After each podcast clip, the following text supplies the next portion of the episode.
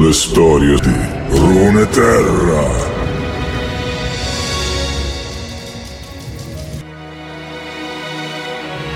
Iniziamo a dire una cosa su Ionia parte 2. Tutta la parte di Zed, le ombre, il cuscio, il perché Zed sia in grado di mantenere la sua coscienza sopra il potere delle ombre. La mia teoria del fatto che le ombre siano un demone, che Zed sopravviva perché Cuscio ha fatto sì che lui riuscisse a mantenere la sua coscienza è ancora valida. Non sono esattamente corrette le vicende. Perché non le ho dette corrette? Perché è il plot twist del fumetto di Zed, della issue 6. Quindi ho provato a dire la teoria è questa senza andare a dire la storia come realmente è andata, ma dicendola come diciamo la conoscono gli ioniani. Anche perché lo scopo di questi podcast sulle singole regioni è Riot annuncia un nuovo campione che viene da Demacia voi siete in grado immediatamente di contestualizzarlo in Demacia. Che poi quel campione sappia di più o sappia cose diverse è un'altra questione. Come ad esempio quello che è successo con Rel. Noxus non l'abbiamo ancora affrontata, però nel momento in cui, nel caso l'avessimo già affrontata, vi dicevano Rel, a voi venivano in mente determinate informazioni, sapevate in che contesto era, e poi Rel ne ha aggiunte diverse, le... lei stessa le interpretava in maniera diversa. Quindi, se volete, da ora, spoiler alert, c'è la fase finale della Z Issue 6, ovvero del fumetto di Z. Se volete invece andare a leggervelo, vi è una cosa che vi prende una ventina di minuti, e scoprire voi cosa realmente è successo, skippate qualche minuto. Ultimo avvertimento. Praticamente Zed e Kusho si incontrano al tempio, combattono e L'outcome finale è sempre comunque Zed con in mano la scatola nera e la lama insanguinata. Quello che è successo è che Kush è sopravvissuto e ha preso il controllo del, delle ombre, diventando lui il nuovo signore delle ombre. Fonda lui l'ordine delle ombre, di cui Zed e Kane sono solo degli accoliti. Zed non è consapevole del fatto che è stato Kusho stesso a far scappare Kadajin, perché secondo Kusho l'ordine delle ombre deve portare l'equilibrio a Ionia, un nuovo equilibrio nonostante Noxus, e per fare questo è, bisog- è necessaria una militarizzazione. Come fai a farti dire dissida delle persone pacifiche riguardo una militarizzazione? Con la paura. Ha liberato volontariamente Kadajin in modo tale che potesse fare danni in giro, la gente avesse paura e accettasse l'intervento dell'Ordine dell'Ombra. Zed scopre questa cosa, la, lo dice a Kane, Kane fa un doppio gioco incredibile e alla fine insieme uccidono Kusho, Zed assorbe effettivamente tutto il potere delle ombre e diventa lo Zed che conosciamo. La mia teoria rimane valida comunque. Quello che noi vediamo nella Z Issue 6 non è il vero Kusho, è il Kusho corrotto dalle ombre ma la sua coscienza è ancora lì, esiste ancora e viene assorbita anche quella insieme a tutta l'oscurità da parte di Zed, cosa che gli permette poi di mantenere il controllo. E il comportamento comunque di questa ombra rimane simile a quello di un demone, quindi vi è anche la teoria che il, le ombre delle, dello Shadow Order, del, dell'Ordine dell'Ombra, siano legate a Nocturne. Infatti Nocturne è un campione che viene legato a Ionia e Demacia principalmente. Detto ciò, non so bene quanti minuti saranno, metterò il disclaimer, ma possiamo iniziare con le isole dell'ombra. Ok amici miei, le isole dell'ombra sono sinceramente parlando la mia regione preferita, ha dentro i miei campioni preferiti, le adoro alla follia, ragione per cui praticamente non ho uno script. Conosco la cosa talmente tanto a memoria, mi piace talmente tanto che ho deciso di andare molto più a braccio, senza neanche lo script, appunto qualche parola scritta randomica, tra cui audio di 7 minuti sullo Ruined King. Il Ruined King lo conosciamo molto meglio nell'ultimo periodo grazie all'annuncio del gioco Ruined King, ma contestualizziamo un attimo questo Ruined King. Il Ruined King è un personaggio che nella lore di League of Legends esiste da sempre, anche nella Legacy lore, ovvero la lore precedente al retcon totale avvenuto con Azir che ha dato inizio all'universo di League of Legends. E infatti in game dalla beta troviamo l'oggetto la lama del Rain in rovina. È sempre stata effettivamente la lama di questo personaggio legato alle isole dell'ombra di cui non si sapeva assolutamente nulla. Nella lore legacy e addirittura nella lore precedente si pensava fosse Mordekaiser, questo re. Poi si è capito chiaramente che non lo era. Poi con l'arrivo di University League of Legends si è capito che ovviamente non lo era. Ma il Ruined King e le vicende del Ruined King o Re in rovina, però Ruined King mi piace molto di più, quindi continuerò a dire Ruined King. Ruined King, dovrei fare ASMR parlando del Ruined King. Ma le vicende che vedono il Ruined King come protagonista, così come lo conosciamo, sono state teaserate ben 4 anni fa. La gente si era stupita perché Serafin è stata annunciata per settembre, ma il suo profilo esisteva già da giugno, settembre 2020, giugno 2020. Il Ruined King, la sua storia, le interazioni con gli altri campioni sono state teaserate 4 anni fa su SoundCloud, che è un portale dove diversi artisti musicali mettono la loro musica e anche la Riot ha un suo account SoundCloud da cui ad esempio prendo la musica che uso come sottofondo. Tutta la musica che sentite di sottofondo nei vari podcast sono le musiche dei login screen di campioni o skin legate a quella regione. Quattro anni fa postarono in tutte le lingue in cui era stato tradotto il gioco, quindi anche in italiano, un audio di 7 minuti che descrive una storia che è uscita mi pare l'anno scorso, su Universo di League of Legends, che riguarda appunto il Ruined King, proprio come lo conosciamo. È un audio dannatamente interessante, trovate il link in descrizione di questo podcast. Vi consiglio assolutamente di andare ad ascoltarlo. Ma passiamo alla storia vera e propria di questa regione. Come ogni volta, vediamo che cosa ci dice Universo. Questa terra maledetta era un tempo la patria di una civiltà nobile e illuminata, nota da alleati ed emissari come le Isole Benedette. Tuttavia, più di mille anni fa, un cataclisma magico senza precedenti ridusse a brandelli la barriera tra il regno materiale e quello spirituale, unendoli e condannando ogni creatura vivente all'istante. Oggi una maligna nebbia oscura avvolge costantemente le isole e la terra stessa è corrotta dalla magia nera. La vita dei mortali che si avventurano in queste lugubri sponde viene lentamente risucchiata, attirando gli insaziabili spiriti inquieti dei morti. Coloro che muoiono all'interno della nebbia sono condannati a infestare questo luogo da incubo per l'eternità. Ma la cosa peggiore è che il potere delle isole ombra sembra crescere ogni anno, permettendo agli spettri più potenti di vagare sempre più in profondità in tutta Runeterra. Le isole dell'ombra, conosciute in precedenza come isole benedette, si trovano nella parte più a sud-est di tutta la regione. Sono l'ultimo luogo abitato se così si può dire, che troviamo muovendoci da sinistra verso destra sulla mappa. Contestualizziamo un attimo quanto universo ci dice. Questa terra maledetta un tempo era la patria di una civiltà nobile e illuminata. Infatti sulle isole benedette vivevano questi esseri umani particolarmente colti e vicini alla magia che amavano vivere per i fattacci loro. Infatti erano legati alla nebbia. Similmente a quanto vediamo nel mondo di Warcraft, con Pandaria che si era ricoperta di una nebbia magica per non essere trovata, similmente avevano fatto le isole benedette. Avevano questa protezione data da questa nebbia magica che permetteva solo a chi possedeva un determinato sigillo di entrare. Mille anni fa un cataclisma magico senza precedenti ridusse a brandelli la barriera tra regno materiale e regno spirituale. Questo evento viene chiamato il Ruination. Lo affronteremo tra un attimo parlando bene di che cosa è successo e di questo maledettissimo Ruined King, però fatto sta che bene o male qualunque campione che noi troviamo sulle isole dell'ombra, tranne due, ha circa un migliaio di anni.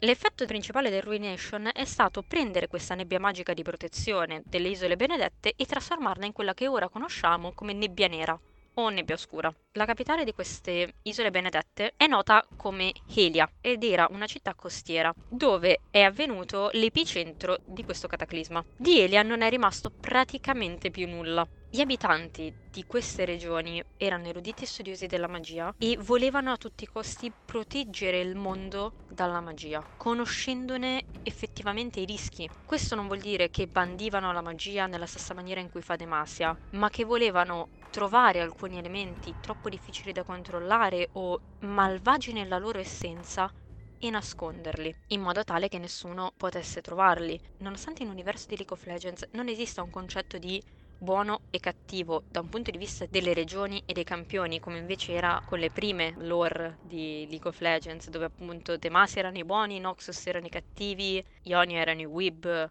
Ash era buona, Lysandra era cattiva. Adesso ogni campione può essere visto da più punti di vista ed essere considerato buono o cattivo a seconda di quale punto di vista noi andiamo a interpretare o andiamo a vedere. Ma il concetto del male rimane. Vi sono dei campioni e delle entità che sono cattive perché vogliono esserlo e sono effettivamente cattivi e basta, come Fiddlestick, Nocturne, qualunque altro demone o come vedremo anche tra non molto, il campione Trash, che decide di essere crudele. E da queste terre benedette proveniva anche il maestro di Rise, che come Rise aveva obiettivo di trovare tutte le World Rune, le rune del mondo, in modo tale da impedire una nuova guerra delle rune.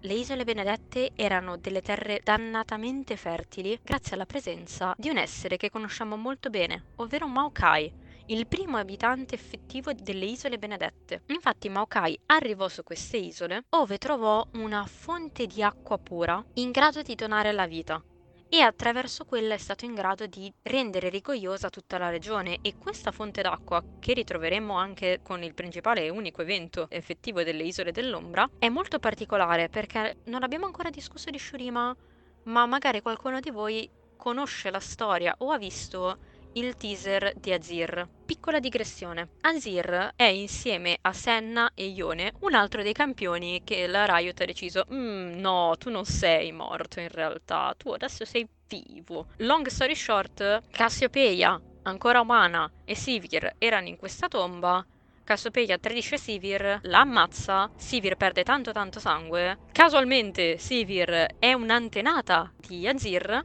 quindi a sangue imperiale, che reagisce alla tomba dell'imperatore dentro cui si trovavano, liberando e dando potere al corpo dell'imperatore morto, che completa così la sua ascensione, e decide di salvare Sivir, buttandola in questa oasi di acqua pura. Ed è una caratteristica dannatamente simile a quella che ritroviamo nelle isole dell'ombra. Mia teoria è che il nucleo di Runeterra proprio il nucleo del pianeta, abbia questa sorta di acqua magica che sia in grado di dare la vita, che è stata è stata una delle ragioni per cui la vita si è generata proprio su Runeterra. Da alcune frasi di Aurelion Sol sembra che vi sia vita anche al di fuori di Runeterra, nel, nello spazio, ma non possiamo prenderlo come assolutamente vero. Però il fatto che sia a Shurima, nella capitale, sia nelle isole benedette troviamo queste due fonti d'acqua così simili con poteri così dannatamente simili eppure così distanti, dà abbastanza da pensare sul perché siano appunto così distanti. Non è possibile che qualcuno ce le abbia portate. Una fonte d'acqua non la porti da una parte all'altra. E non a caso, l'unico campione di League of Legends che utilizza l'acqua è un healer, Nami, che vive nelle profondità degli oceani di Runeterra. Quindi probabilmente è più vicino a questo nucleo di acqua benedetta pura che è in grado di dare la vita. Tutto questo in realtà è una cosa di cui mi sono accorta andando a rileggermi bene tutte le storie per iniziare a fare questo podcast. Quindi non so quanto effettivamente possa essere veritiera questa teoria, però mi ha dato davvero tanto da pensare e preferisco condividerla. Un'altra caratteristica delle isole benedette è la sua architettura, molto basata sulle forme geometriche e soprattutto quelle circolari che è una cosa abbastanza particolare perché le forme circolari le ritroviamo nel Targon. Infatti sul monte Targon vi sono queste enormi strutture, questi enormi cerchi di pietra, non dischi, proprio cerchi, solo il contorno, che mostrano la via per arrivare in cima alla montagna. Forme simili le ritroviamo a Helia, da tutt'altra parte, anche perché dalla storia di Nico noi sappiamo che vi sono delle altre terre più ad est, semplicemente noi non le vediamo. Quindi qualcosa comunque tra le isole dell'ombra e il Targon c'è. Come hanno fatto ad arrivare delle cose così simili a così tanta distanza? Sembra quasi che le isole dell'ombra siano state fatte con i pezzi avanzati delle altre regioni, del tipo prendiamo l'acqua benedetta da qui, le strutture circolari di qui, i demoni da qui, perfetto. Queste strutture circolari non sono andate totalmente distrutte con la distruzione di Helia a causa del cataclisma. Infatti, quando evolvete Trash nelle carte di Legends of Runeterra, vedete ancora uno di questi cerchi. La cosa è che, appunto, questi cerchi rappresentano la strada per arrivare alla cima del Monte Targon, così dannatamente simile sulle isole dell'ombra lo sa solo la Riot, probabilmente l'ha fatto perché no, abbiamo già il modello, dobbiamo usarlo da qualche parte. E l'hanno appiccicato lì, così. Passiamo ora all'evento più importante e cardine di quelle che sono le isole dell'ombra. Per farlo dobbiamo spostarci dalle isole benedette e andare nel continente di Valoran, in una parte della regione che si trova tra Demacia e Noxus ove sorgeva un regno, un regno importante e prosperoso, non enorme, però noto al mondo. Un giorno però, nel tentativo di assassinare il re di questo regno con del veleno, la moglie subì delle gravi ferite, bevendo il veleno al posto suo. E per amore di lei, il re mandò la sua guardia più fidata a cercare una cura per tutta Runeterra, lasciando il suo secondo in comando come sua nuova guardia personale. La guerriera viaggiò per tutta Runeterra alla ricerca di una soluzione, che trovò infine proprio alle isole Benedette, dove la avvertirono dell'esistenza di questa fonte d'acqua miracolosa, in grado di guarire ogni male, una pozza antichissima, presente da sempre sull'isola. I preti e gli esponenti delle isole benedette danno a questa guerriera il pegno necessario per far sì che la nebbia lasci passare le navi e le dicono di tornare con la regina malata per curarla. La guerriera torna così nel regno, va ad avvertire il re di questa gioiosa notizia, re che nel frattempo era totalmente impazzito. Infatti nel momento in cui la guerriera e il re si ritrovano faccia a faccia, lei viene avvertita del fatto che la regina non è sopravvissuta e che il re è totalmente impazzito. Infatti continua a tenere il cadavere della moglie nelle sue stanze, da cui praticamente si rifiuta di uscire. Continua a dormirci a fianco ogni notte e la tratta come se fosse viva. Così la guerriera avverte che oramai è troppo tardi, anche per la cura che ha trovato lei, in quanto la pozza sì è in grado di curare ogni male, ma la morte non è un male, non può essere curata. E il re, infuriato e mentalmente instabile, la accusa di tradimento e la fa imprigionare. E così il secondo in comando, che era diventato la nuova guardia personale del re, va a trovare la guerriera in prigione e parlando con lei comprende che solo lei sarebbe in grado di effettivamente andare su queste isole per effettivamente fare un tentativo perché è stato a lei che è stato dato questo pegno. Così la nuova guardia parla con Re e lo convince a far liberare la guerriera e a salpare effettivamente per le isole benedette. Una volta arrivati, i preti riferiscono al re la stessa cosa che la guerriera aveva già riferito, ovvero che era ormai troppo tardi, un cadavere non poteva essere guarito. Il re di conseguenza si incazza, si incazza moltissimo e ordina alla finata guerriera di sterminare tutti, ammazzarli tutti.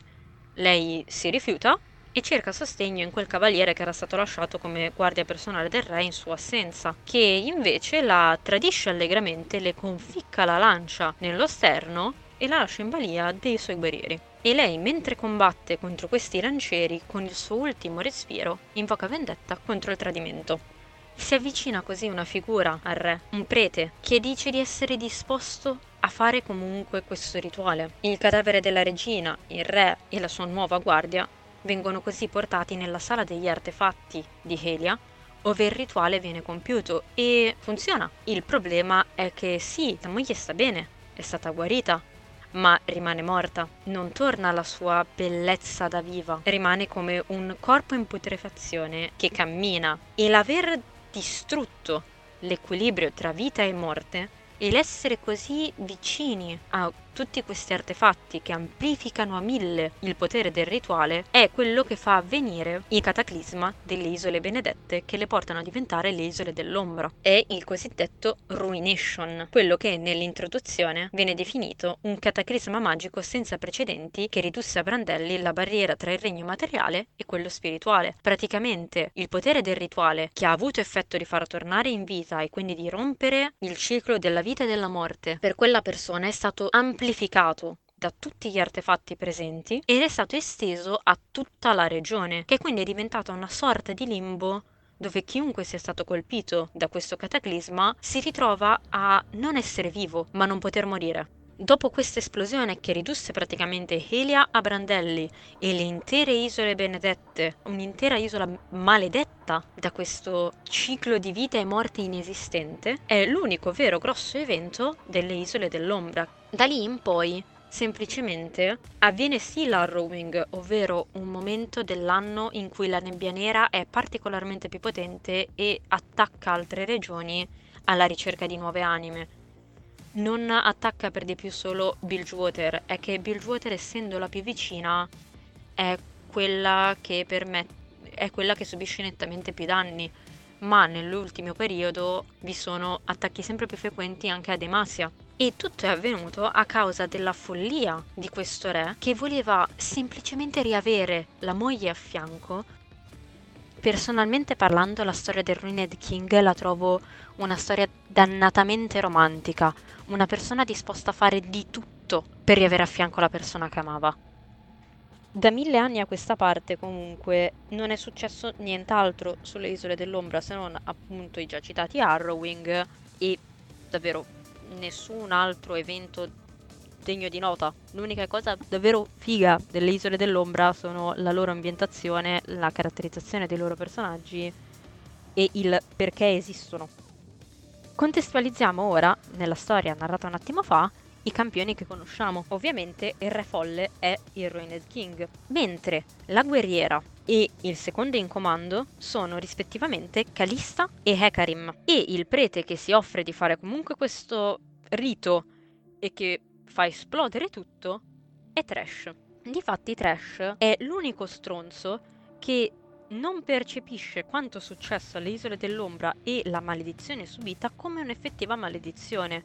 Anzi, lui è anche uno dei pochi che è stato in grado di mantenere un minimo del suo senno, perché è crudele e folle già in partenza. Di conseguenza ha ancora la sua mente, perché non è stata maledetta, non, non è stato reso folle e crudele da questa maledizione, lo era già prima.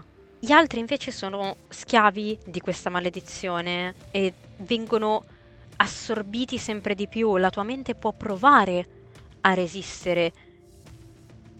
E alcuni personaggi ci riescono, tentano di resi- resistono parecchio, ma alla fine nel momento in cui perdono quella loro unica motivazione, anche loro cedono alla totale follia delle isole dell'ombra. Anche Maokai è stato uno dei pochi in grado di sopravvivere in quanto, avendo assorbito con le radici l'acqua benedetta, è stato in grado di sopravvivere a questa maledizione e ha fatto di una sua missione personale il rendere di nuovo fertili quelle che ora sono note come le isole dell'ombra. Calista, avendo invocato con il suo ultimo respiro lo spirito della vendetta, lo diventa lei stessa. Nel suo teaser troviamo una persona a Bilgewater che viene uccisa con un tradimento e con il suo ultimo respiro invoca la lancia della vendetta che accoglie la sua anima e la vendica nella morte ogni spirito, ogni creatura delle isole dell'ombra tenta di accumulare potere accumulando anime, ognuno in maniera diversa. Crista, come spirito della vendetta, non va a cacciare le anime, sono le persone a donare la loro anima pur di avere vendetta. Ekarim corre felice come un pony sulle isole. Cartus è un personaggio particolare delle isole dell'ombra, in quanto non ha subito la maledizione, ma studiando la scoperta, è sempre stato affascinato dalla morte, affascinato in una maniera morbosa dalla morte, tanto da decidere di salpare, andare sulle isole dell'ombra, farsi corrompere e diventare un lich. Yorick invece era un abitante delle isole benedette che da sempre aveva questo strano collegamento con la morte in quanto era in grado di vedere gli spiriti dei morti e in alcuni casi anche a comunicarci. Di conseguenza, quando questa maledizione è arrivata, lui è parzialmente sopravvissuto nella sua essenza, proprio grazie a questa già sua vicinanza con la morte. Elise è il campione più particolare legato alle isole dell'ombra in quanto lei prende il suo potere da Villemow, che è una creatura che era canonica e aveva una forte importanza nella vecchia lore di League of Legends, infatti prendeva il ruolo del drago maggiore praticamente nella Twisted Tree Line, ovvero nella modalità di gioco a due corsie e 3v3, che era appunto, nelle, che era appunto sulle isole dell'ombra, modalità che poi è stata rimossa dal gioco. Da quel momento e con la nascita di Universo di League of Legends, di Villamò non si sa più nulla, se non che continua ad esistere, perché continua ad essere citato nelle storie di riferimento ad Elise, però non si capisce cosa diamine è. Eliza gli porta delle persone per farlo nutrire e ha donato ad Elise una sorta di vita eterna come ragno. Quindi è particolare, però purtroppo non si sa nulla, quindi anche il collegamento, quanto Elise sia effettivamente collegata alle isole dell'ombra in questo momento è molto un boh, anche perché Elise teoricamente è di Noxus ed è stata portata la prima volta sulle isole dell'ombra dalle Blanc, o se vogliamo più dalla Rosa Nera. E quindi è abbastanza un enorme boh, come è in realtà la maggior parte della storia di Noxus sarà molto divertente andare a vedere Noxus, dove sarà praticamente diviso in due. Quello che tutti sanno, nel senso che sei una persona che arriva a Noxus, tu sei questo quello che è realmente. Del tipo, c'è questa cosa, ma nessuno sa cos'è. C'è quest'altra cosa, ma nessuno sa cos'è. C'è anche quest'altra cosa. E indovina, nessuno sa cos'è.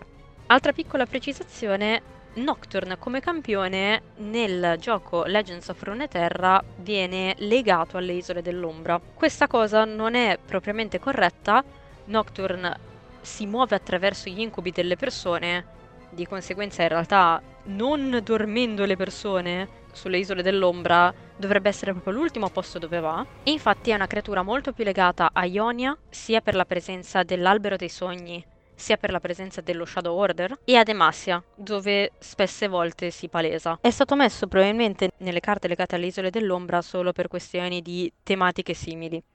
Honorable mention riguardanti i campioni legati alle Isole dell'Ombra questa volta vanno a Senna e Lucian, che sono teoricamente due demaciani, ma che stanno passando molto più tempo sulle Isole dell'Ombra che in qualunque altro posto. Ovviamente il Ruined King, che ora come ora non possiamo ancora considerare un campione, nonostante sappiamo che arriverà sicuramente sulla landa, e Ledros. Ledros è una carta da 9 mana di Legends of Runeterra legata alle isole dell'ombra ed è un personaggio molto citato nelle storie riguardanti Calista in quanto era il suo compagno in vita ha delle bellissime interazioni in Legends of Runeterra e ha più lore di Gragas. Ledros compare in più storie e ha più lore di Gragas che è un campione. Io voglio Ledros sulla landa. Ledros è bello. Giocate un mazzo con Ledros e in realtà questo è. È molto molto molto semplice. Gli eventi delle isole de- l'evento delle isole dell'ombra è questo. Consiglio vivamente di andare ad ascoltare quella nota audio di 7 minuti. E adesso non finisce qui perché vorrei parlare del gioco Ruined King andando a spiegare che cosa sappiamo di questo gioco, perché è così importante come storia, perché sarà un passo avanti effettivamente nella lore e che cosa aspettarci un minimo, in modo tale da arrivare quanto più preparati possibili. Quindi il gioco vede la ciurma salpare da Bilgewater alle isole dell'ombra per fermare il Ruined King dai casini con la Black Mist, che sta arrivando sempre più spesso su Bilgewater. Ma da sempre tutti hanno sempre combattuto la nebbia nera. Nessuno è andato mai a picchiare direttamente il Ruined King, non tanto perché non si sa bene come arrivare sulle isole dell'ombra, ma più perché nessuno sapeva che effettivamente era il Ruined King a controllare questa nebbia nera.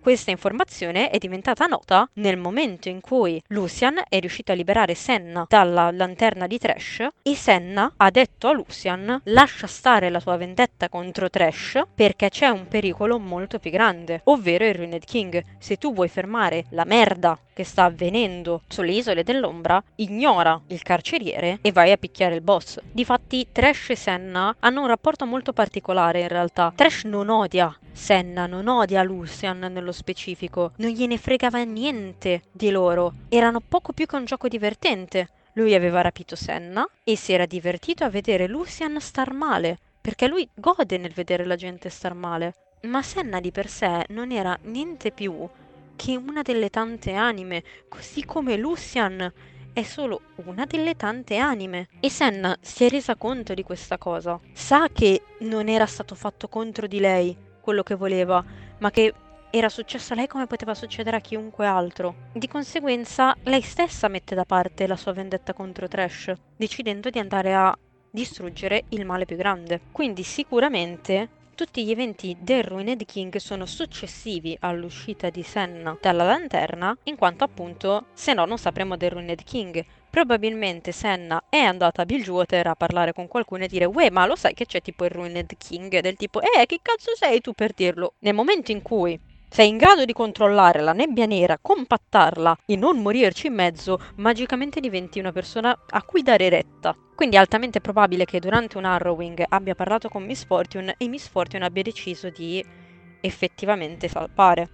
Insieme a il Laoi, Pike, Braum, Ari e Yasuo, che non sono esattamente dei campioni che tu dici sì, sì, questi vanno al bar tutte le sere, tutti, tutti sabato sera erano al bar assieme, poi è arrivato il Covid. Quindi tentiamo di capire come mai questi campioni, anche perché alcuni di questi non hanno dei buoni rapporti. Ad esempio, Miss Fortune, appunto, essendo la regina dei pirati, ha ricevuto queste informazioni e ha detto: Ok, come faccio a salvare la mia Bilgewater? Devo andare lì e picchiare un cretino? Andrò lì e picchierò un cretino. Miss Fortune credo che sia il personaggio di cui meno giustificare la presenza. Così come in realtà anche il Laoi sulla carta. È altamente probabile che il Laoi voglia andare effettivamente a fermare quello che sta avvenendo sulle isole dell'ombra perché probabilmente sta corrompendo Nagakeburos. Ed essendo lei la, il suo principale prete capisco che lei lo voglia fermare la cosa è che sta collaborando con Miss Fortune, che non è una cosa negativa, ma è noto che Miss Fortune abbia ucciso Gangplank e la Oi e Gangplank avevano una relazione, quindi perché stia collaborando con l'assassina del suo fidanzato non è noto saperlo. A meno che già nel secondo trailer che hanno mostrato si vede questa figura di spalle con un sacco in spalla. È possibile che la Oi in realtà sappia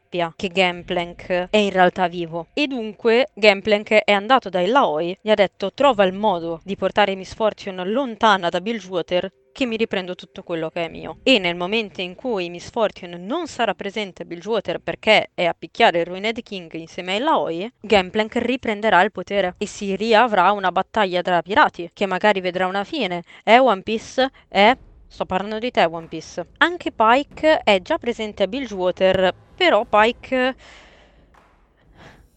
è morto, non si sa che cosa l'ha maledetto e ora è vivo, se vivo si può definire. E praticamente la storia di Pike è che lui era un pescatore molto particolare, in quanto andava a raccogliere dei materiali particolari da alcuni mostri marini presenti nelle acque di Bilgewater.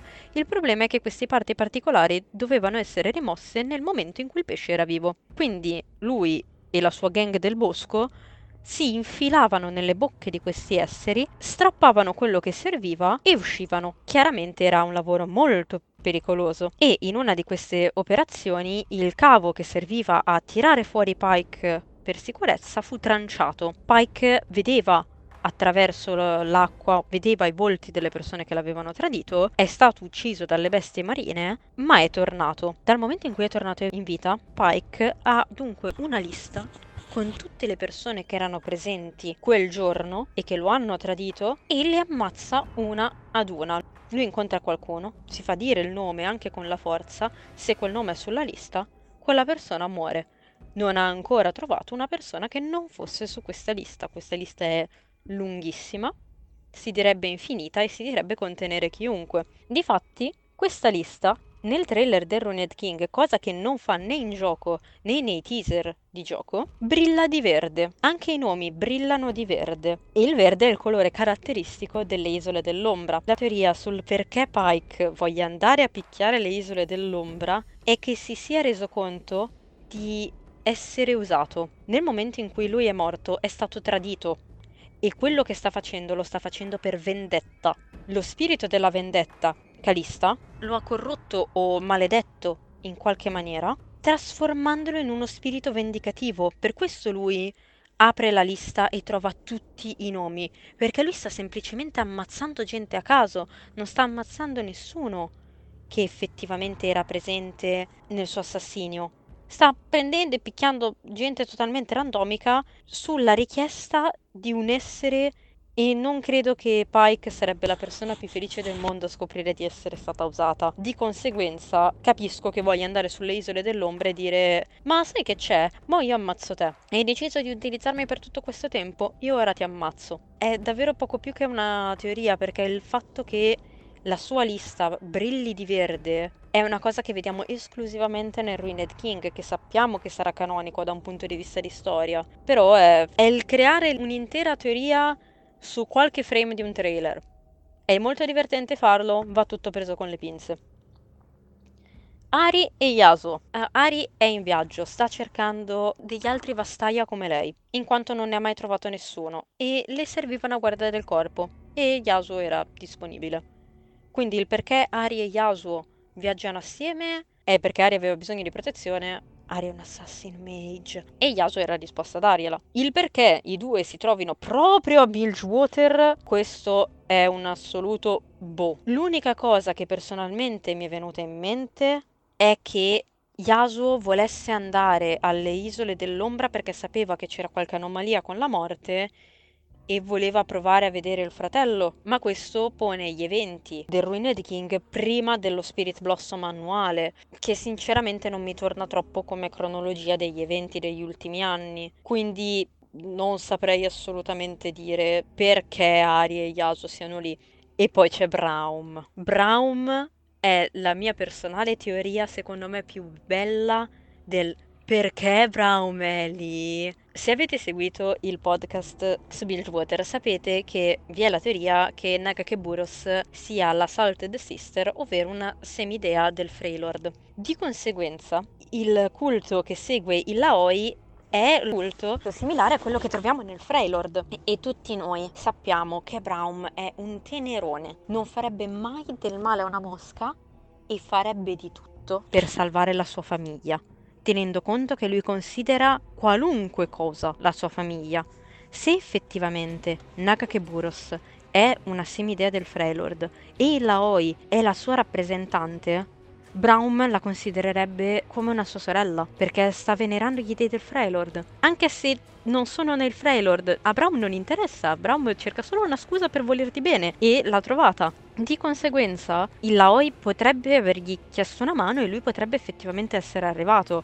E il fatto che Braum e il Laoi potrebbero effettivamente essere entrambi preti di una delle divinità del Freylord la troviamo nel fatto che sappiamo per certo che Laoi è la, la non so se si dica in realtà pretessa, per questo continuo a dire il prete, non so se è corretto, perché in inglese c'è priestess, che è molto comodo. Il Laoi, in ogni caso, è una persona molto importante per Nagakeburos e ha questi tatuaggi verdi che lo rappresentano sul corpo, che sono molto simili ai tatuaggi che troviamo su Braum come personaggio. Braum che è l'unico Iceborn che conosciamo che utilizza un'arma che contiene del vero ghiaccio, che è la porta che è stata creata da Horn stesso, ma che nell'utilizzarla ricrea vagamente la forma di un dio, nel senso che quando Braum usa la Q, quello che viene generato non è una sfera di ghiaccio, bensì la testa di una capra. E ok che la porta è stata forgiata da Horn, ma perché dovrebbe avere proprio una capra? Secondo me, infatti, Braum è in grado di ricreare, con il vero ghiaccio che è in grado di controllare, la forma di una capra perché senza neanche che lui lo sappia, Orn lo ha scelto per essere il suo prete, il suo, il suo portatore di potere. Infatti Braum è l'unico pirla in tutto il Freylord che va bene che è un Iceborn, ma va in giro a petto nudo. Se è stato benedetto effettivamente da Orn in una maniera più pesante degli altri, Orn, essendo il semidio del fuoco, oltre che della creazione, potrebbe effettivamente andare a giustificare il fatto che Braum vada in giro mezzo nudo. Se il suo potere deriva dal fuoco di Orn, ci sta che lui non senta il freddo. È assolutamente logico. Di conseguenza, se prendiamo questi due elementi, ovvero il fatto che sia Braum che Lowy siano i rappresentanti di due semitei del Freylord e che uno abbia chiesto aiuto all'altro, giustificherebbe da parte mia il fatto che Braum si trovi a Bilgewater. Perché per il resto, eh, c'è la nebbia nera del Freylord. E beh, cioè la gente nel Freylord rimarrebbe lì, ah, ho altro a cui pensare come minimo reagirebbero in questa maniera. Nel momento in cui non hai altri casini, inizi a pensarci come, eh, è comparso a Shurima. Eh, sì, però c'è tipo creature del vuoto che mi spawnano davanti mi stanno mangiando la faccia. Vedo dopo. Tipo, compare a Ionia, c'è una guerra. Cosa vuoi che me ne freghi che c'è la nebbia? Come se qualcuno mi mandasse una notifica. Hai visto che c'è la nebbia? Vivo a Milano. Quindi praticamente tutta Runeterra, tranne Bilgewater e Demacia, sono pianura padana dove gli vai a dire c'è la nebbia e loro fanno spallucce. Dal dev post su Ruined King sappiamo per certo che noi andremo a visitare due zone, le isole dell'ombra, quantomeno come dungeon, e Bilgewater. Quello che si è visto però nel trailer gameplay sono anche delle regioni che sono molto più collegabili alle isole Buhuru, che fanno parte dell'arcipelago della Fiamma Blu o delle isole serpentine, di cui fa parte Bilgewater. Bilgewater va interpretata sì come regione, ma in realtà è la singola isola su cui sorge la città. Se mi volessero parlare di tutte anche le isolette, comprese quelle dei Bohuru, dovrebbero parlarmi teoricamente dell'arcipelago della Fiamma Blu o delle isole serpentine. Quindi, secondo me, è semplicemente stato un errore da parte di Riot. Loro con Bilgewater intendono tutta la regione e quindi l'andare a visitare anche appunto i templi di Nagakeburos in altri luoghi. E più che altro è quello che si è visto nel gameplay, dove c'è quel ragno che ha una tipo una pietra sul dorso molto serpentina come forme, che sta molto bene con il tema appunto delle isole Buhuru. E concludiamo invece con l'ultima cosa più particolare, ovvero il fatto che abbiano dichiarato che gli equip saranno visibili sui campioni, che di per sé non è una cosa così particolare, ma tutto il gameplay trailer ci mostra Braum che anziché avere il suo tipico scudo, che è appunto questa porta, ha tipo una porta di legno di una taverna di Bilgewater ed è l'unico ad avere un'arma diversa. Secondo me è perché il tutorial lo faremo proprio con Braum e ci spiegherà perché Braum va a Bilgewater. E di conseguenza, essendo il tutorial, avremo un primo combattimento, avremo un hai trovato il tuo primo equip indossalo! Ed è per quello che noi vediamo Braum con quello scudo, perché è lo scudo che troppa nel tutorial e che ti obbligano a mettere praticamente. Se no, l'altro dubbio è che esistendo un fortissimo mercato nero, se Braum andasse in giro con il suo scudo sarebbe un tantino palese e potrebbe essere attaccato troppo facilmente. Quindi lo fa anche per sua sicurezza, probabilmente. Quindi potrebbe anche essere che Braum semplicemente l'abbia nascosto e prenda un altro scudo del put e se comunque con quello scudo lui sarà in grado di ricreare teste di capre volanti, va a riconfermare assolutamente l'altra teoria per cui lui in realtà è il prete anche inconsapevole di Orn, perché lui è in grado di dare a prescindere dalla porta di Orn la forma di testa di capra al ghiaccio. Anche perché Sempre nel gameplay trailer si vede dove si potranno andare a prendere le missioni secondarie e una di queste ha come ricompensa proprio uno scudo che si vede palesemente essere lo scudo di Leona. Sarà probabilmente un'immagine placeholder, però essendo Bilgewater la casa del mercato nero, perché no? Perché non dare a Braum uno scudo dei solari? Why not? Assolutamente why not? E dopo quella che per me è un'ora e dodici di registrazione, non ho idea di quanto verrà lungo tutta questa cosa. Concludiamo qui le isole dell'ombra e al prossimo episodio.